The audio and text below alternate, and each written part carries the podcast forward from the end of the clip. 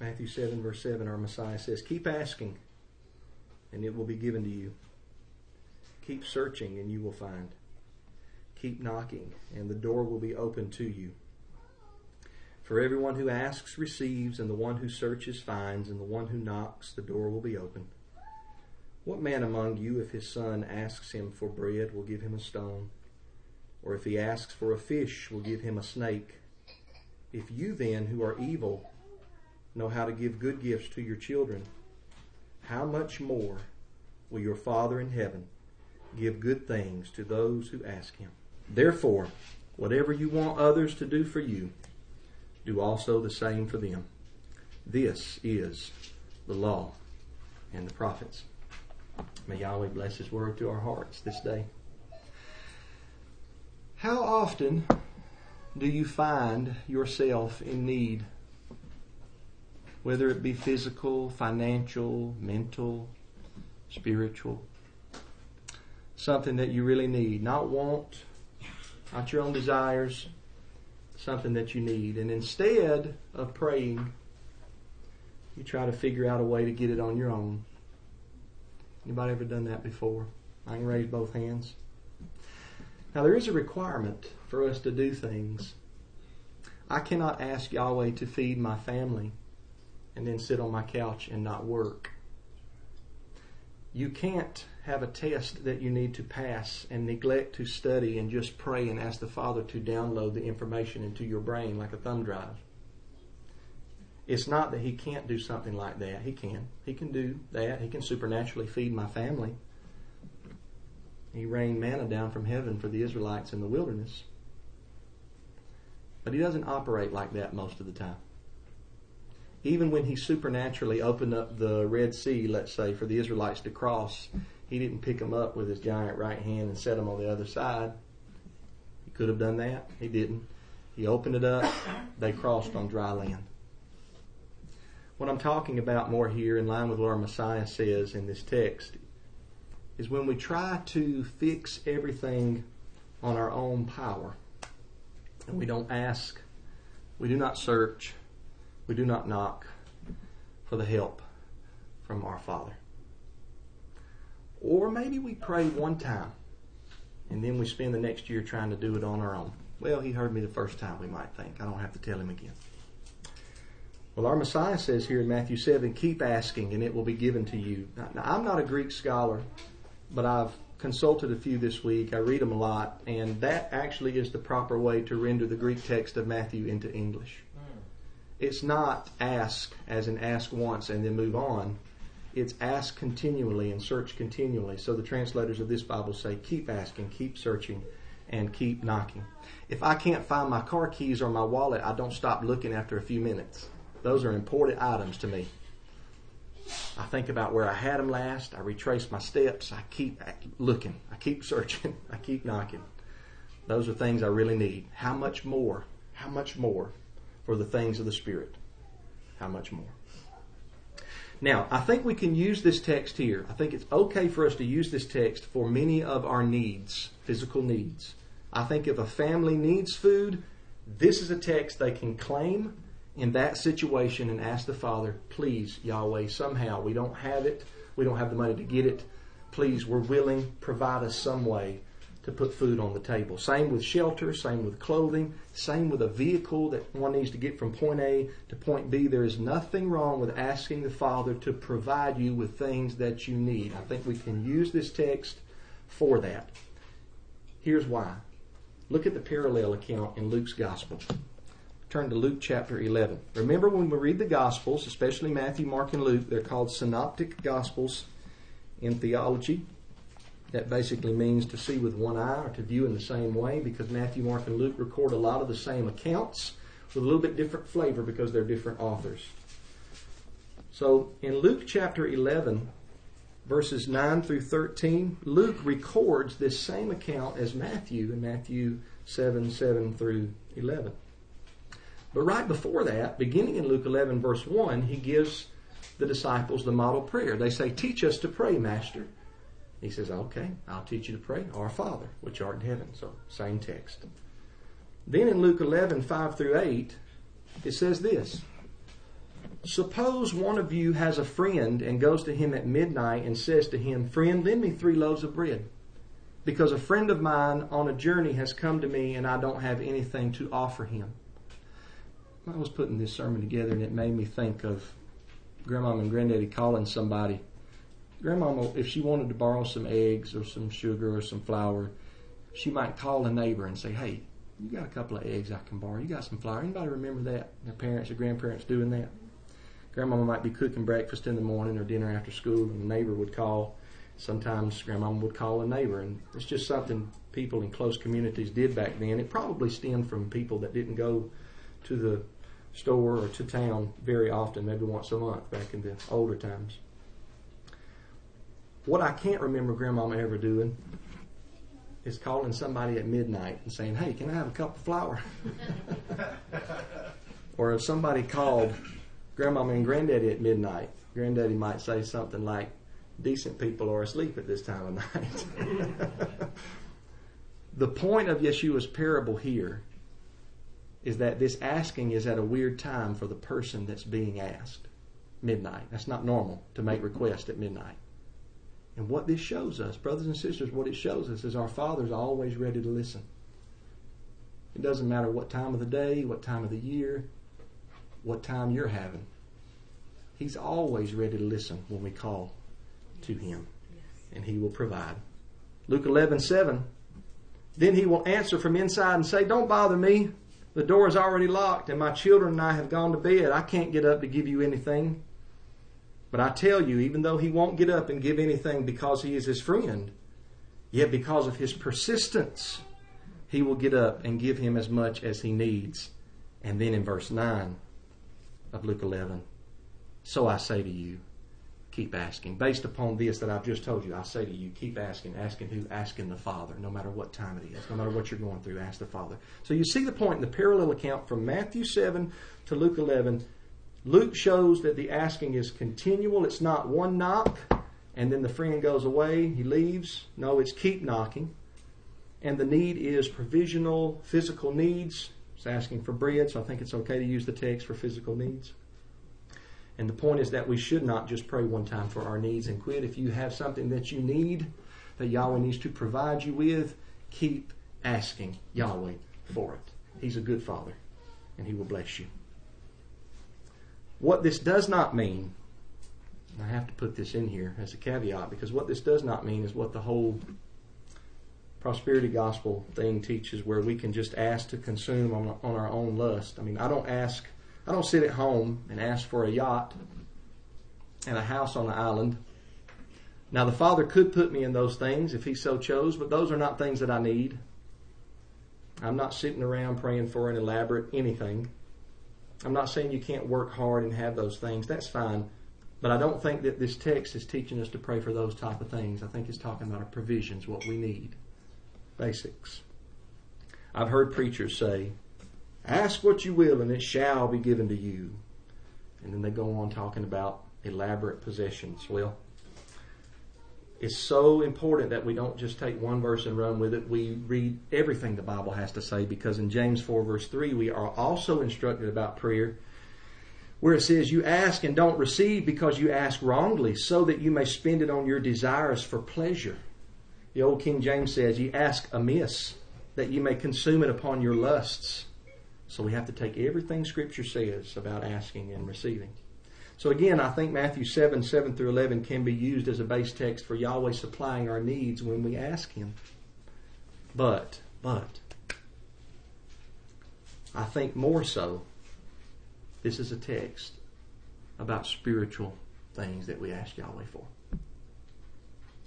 We covered this back in Matthew 6, where we were told to seek first the kingdom and everything else will be provided. Consider the wildflowers, consider the sparrows. Seek the kingdom first, I'll take care of you. That word seek in Matthew 6, verse 33, is the same word search in Matthew 7, verse 7. Some Bibles use seek in both cases seek and seek. My Bible uses seek and search, but it's the same word there in the Greek. The point is, is that the asking, searching, and knocking here in Matthew 7 is the same seeking in Matthew 6.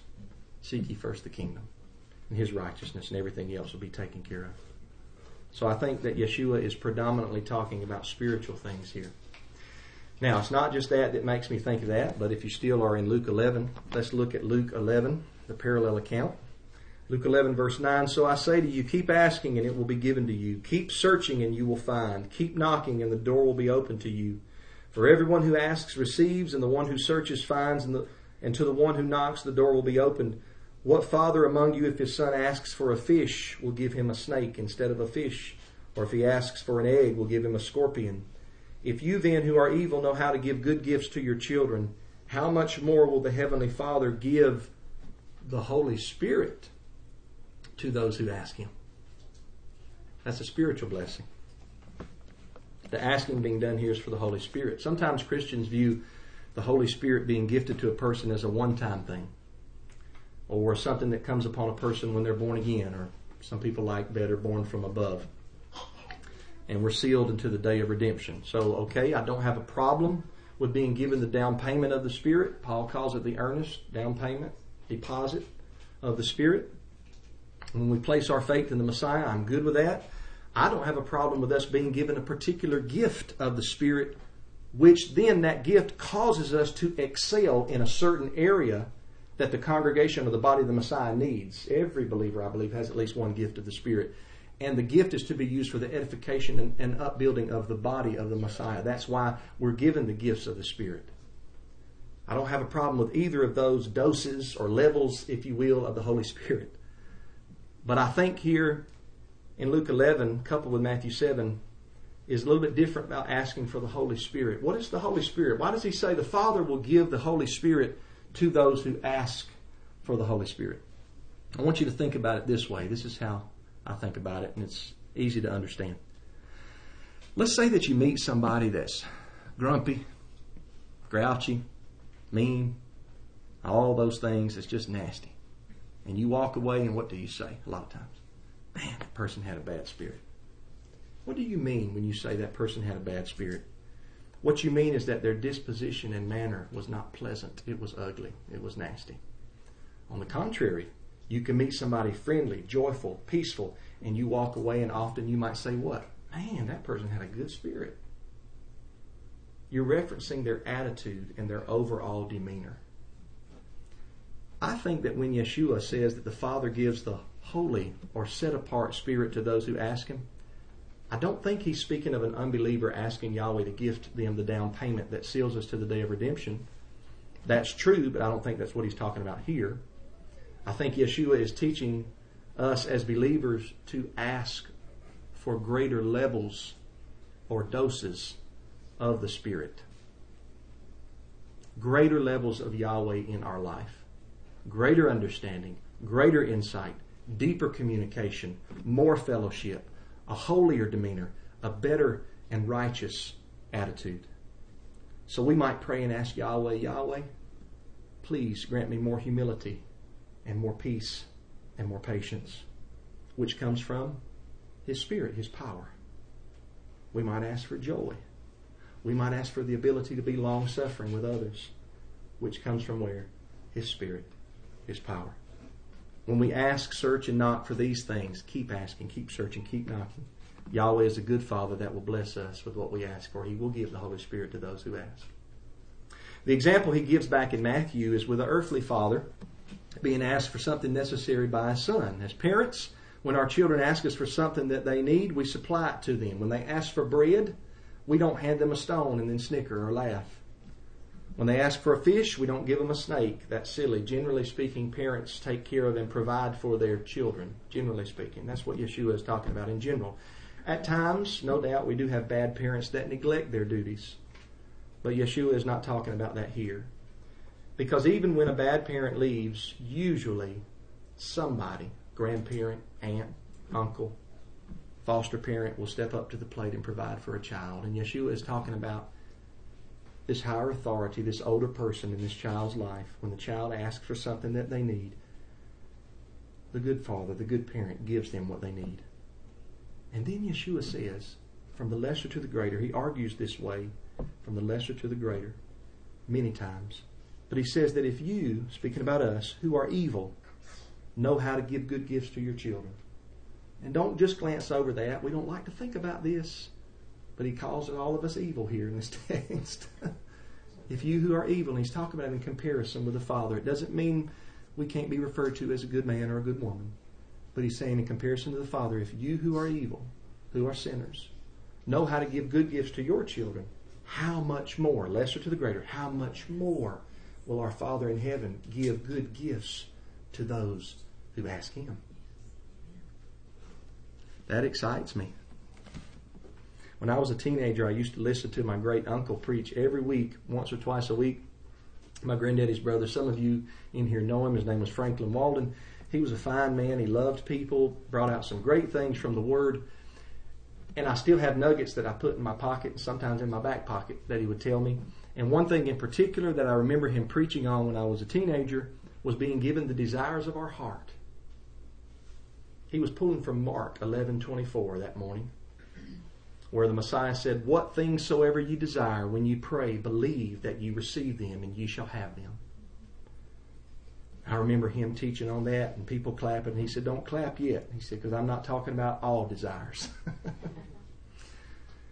I remember him saying that day that many people get this verse wrong and they start praying for a fancy car or jewelry or a big house. And he explained that day, and it stuck with me, that the desires of our heart that we receive are when we are in tune with the Holy Spirit.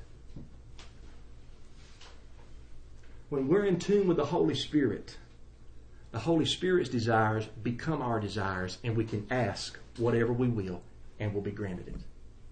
Not ask amiss, not ask to consume upon our lust, but when we dovetail with desires of Almighty Yahweh.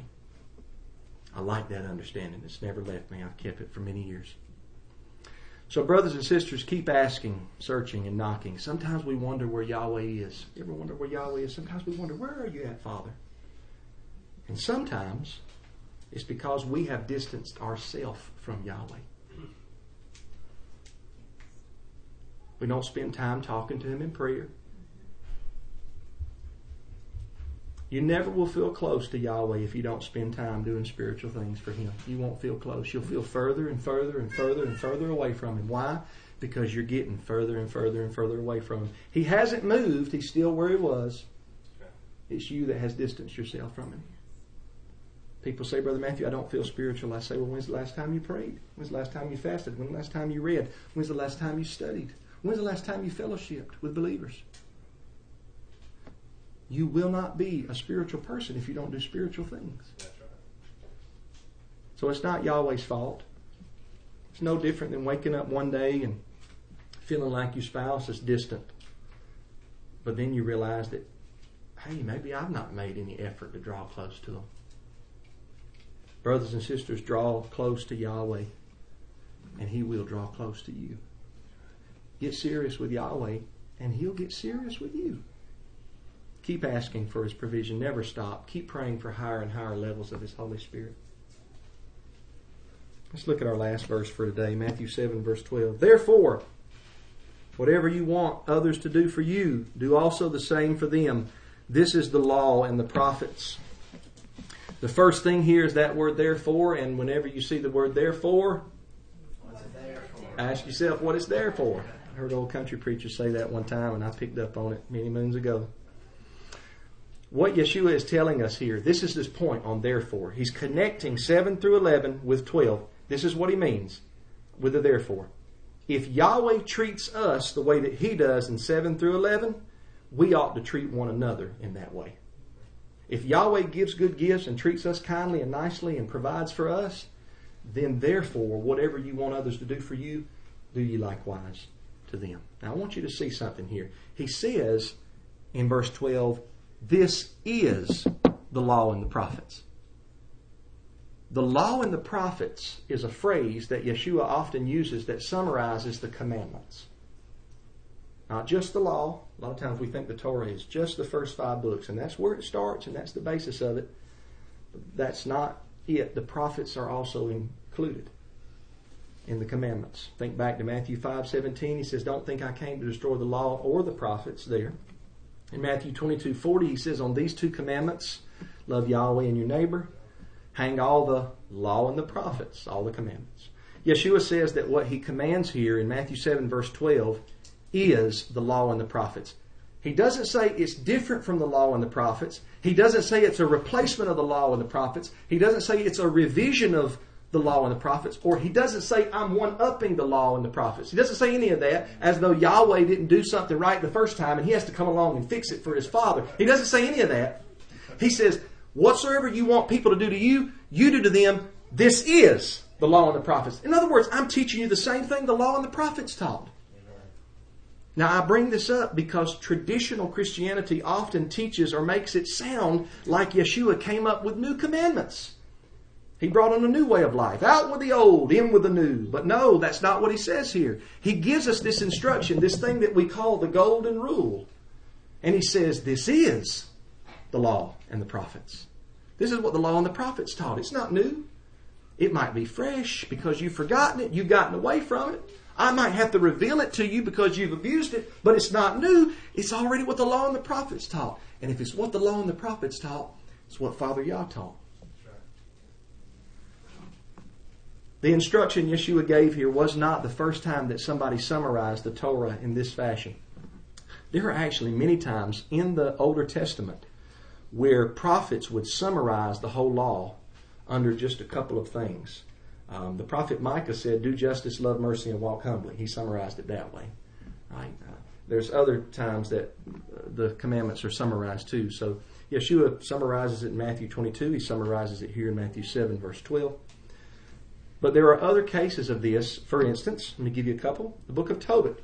Uh, some people call it a book of the Apocrypha.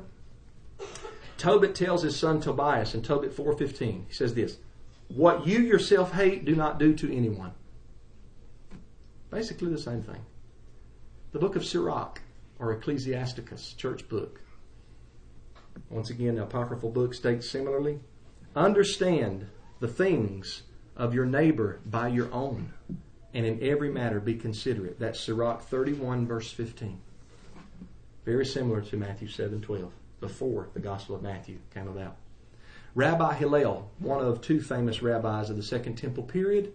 Remember Hillel and Shammai? Shammai was the more strict and rigid one. I don't really like Shammai. I'm a bigger fan of Hillel. I like Hillel better. He was a lot more merciful, a lot more compassionate. I agree with Hillel's understanding of Deuteronomy 24. I've preached on that before. But just a lot more merciful guy. So I like him better. Hillel put it like this when a Gentile or a heathen came up to him and said, I want you to teach me the whole Torah while I stand on one foot. Well, when the Gentile went to Rabbi Shammai, as it's recorded in uh, Jewish history, Shammai said, I can't teach you the whole Torah while you stand on one foot. It takes too long. Be gone. Left. When he comes to Rabbi Hillel, he says, Teach me the Torah while I stand on one foot. And Rabbi Hillel said this Do not do to your neighbor what is hateful to you. This is the Torah. The rest is commentary. Go study. Beautiful. Basically, Matthew 7 12. Now, some commentators say that all the parallels Tobit, Sirach, and Hillel are negative rather than positive. Listen carefully again. Hillel said, Do not do to your neighbor what is hateful to you. Yeshua said, Whatever you want others to do for you, see positive, do you likewise to them. So commentators point out the negative and the positive there. I think they're just being too nitpicky. I, I think I think it's two different ways of saying the same thing. I think it's okay to say don't do anything hateful that you wouldn't want done to you, and do positive things that people would, you know, you want people to do to you. I, I think sometimes them commentators get too nitpicky, overcomplicate simple things. The point is, we should not try to make the Messiah say something brand new because he already said this is the law and the prophets. I should do for my neighbor the good, and I should not do to my neighbor the bad. Both are good. Both should be followed. And Yeshua would have agreed with Hillel, and Hillel would have agreed with the man from Nazareth. So, as we study the Torah, sometimes it can get a bit overwhelming, especially if you're new to it, if you're fresh to it, and you just learn, oh, Yahweh wants us to obey His commandments. 1 John 5, verse 3, this is the love of God that we keep His commandments. So you're brand new to it, and then along walks in somebody and they say, there's 613 laws for you to follow, brother or sister so and so. Let's start at the beginning and go through all 613. Well, it might be true that you could count the commandments at 613. That might be true.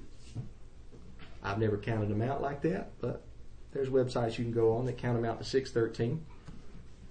But it's a little bit deceiving because a lot of those 613 commandments don't apply to anybody in here. Uh, a lot of them just apply to the Levite priesthood. Some of them apply to exceptional cases of leprosy, which is very rare. Others only apply to men. Some only apply to women. And obviously, if you're a man in here, no law that applies to a woman applies to you. If you're a woman in here, no law that applies to a man applies to you as a, as a female. Same thing with a priest. We don't have any Levite priest in here, at least that we know of right now. And so those priesthood laws do not apply to us. So the list of commandments is not 613 steps steep for you, but, but, it does take a lot of reading and study and a number of years to begin to get all the commandments in your mind and your heart. And it also takes the Holy Spirit. Brother Orlando prayed, Heavenly Father, enlarge the borders of my heart so that you can write all the commandments in it. I still pray that prayer today. If the Spirit has not pricked your heart and is not enlarging your heart with a desire to lo- love and know and obey the commandments, it'll be just like when I tried to learn algebra or calculus in high school. It was a pain rather than a joy. But if you love Yahweh, if Yahweh gets a hold of you,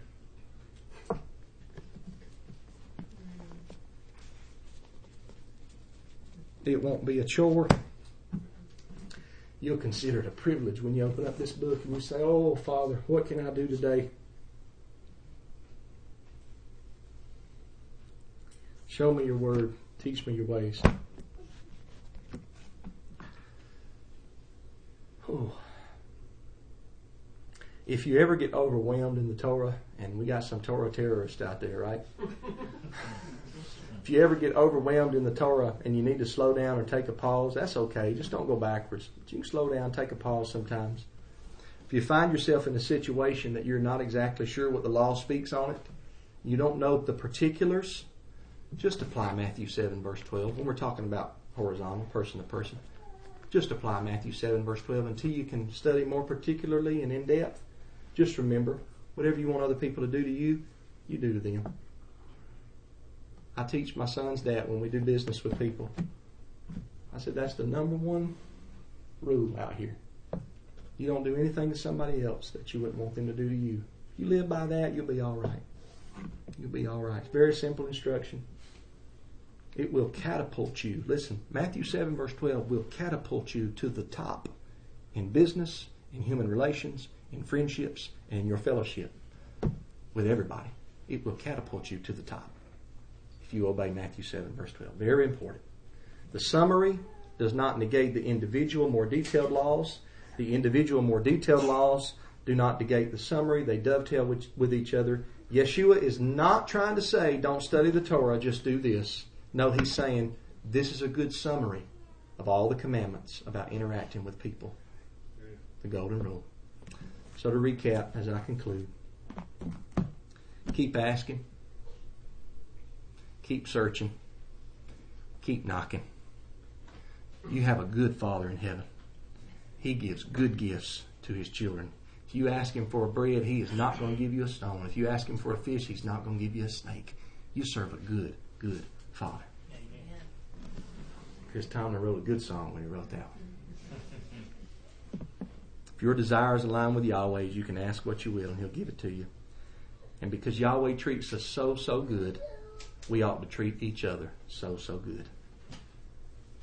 Treat people the way you want to be treated. That's how you obey the law and the prophets, which are still, it hasn't changed.